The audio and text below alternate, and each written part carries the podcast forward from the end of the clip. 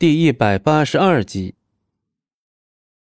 在他无数次被关入囚牢后，他的娘亲和爹爹也从未离开他半步，一直到他控制住自己嗜血的欲望和冲动，直到他眼中不再有那抹妖红，娘亲和爹爹将他放出来，他开始哭泣，他奔入娘亲的怀抱，他说他怕，不知道自己是怎么了，他在娘亲怀中放肆大哭。他无法接受这样恐怖的自己，也无法释怀。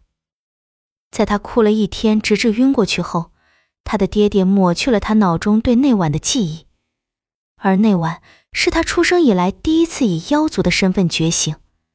自那以后，他娘亲就开始定期为他渡血。看见他如此难受，暮雪的娘亲再也不忍心让他受这样的折磨。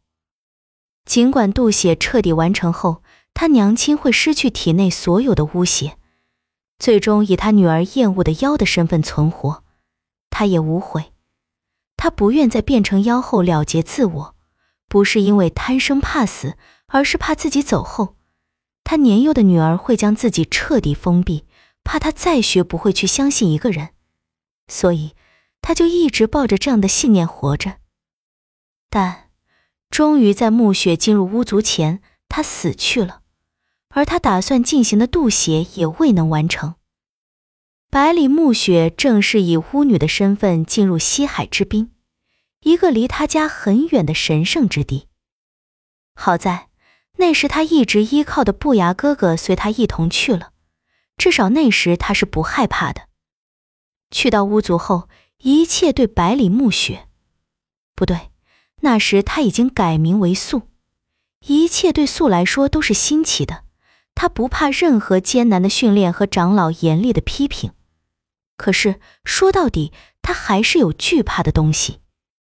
他的不牙哥哥早在入了巫族、成为巫师后，便同他疏远了许多。他成了他的师尊，他对他很严厉，但他始终还是护着他的。他能感觉到他的袒护，但却觉着不像以往在百里家那样与他亲近了。他是徒弟。他是师尊，她是巫女，他是巫师。他要忙于精炼巫术、教导巫女，还有守护整个巫族。而他日日不学无术，总以为有人会护他、守他。他会在夜晚偷偷跑去找他的不雅哥哥，尽管那时他改回原名风景寒，他也允许他叫他风哥哥。可在百里家的种种记忆，让他永远偏向于以前的百里不牙那个不牙哥哥。虽然如今他还是一如既往的照顾他、保护他，但他由百里不牙变为风景寒后，似乎没有以前那样温柔了。或许他以百里不牙的身份进入巫族，也有他自己的目的。那时素并不知道，不管是百里不牙还是风景寒。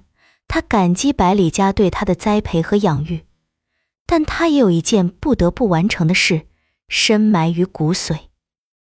他永远忘不了他父亲的惨死，他活下去的唯一信念便是尽快强大起来，找到当初将他一家灭门、杀死他父亲的那群怪物。不管时间过去多久，他始终记得那群怪物的眼睛是红色的，红得让人作呕。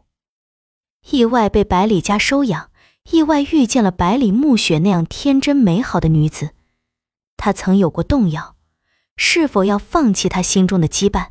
是否可以一直以这样的身份在百里家生活下去？什么都不再去想，那些仇恨报复，干脆就这样抛弃。可是，当他日日夜晚入梦后被家族灭门的惨景惊醒时，他知道他不能放弃这件事。他要变强，直到可以杀尽那些红眸怪物。那时的素还有着百里暮雪的美好，他不知道风景寒的目的，也不愿多问他不肯告知之事。他一如既往做着最纯真的自己。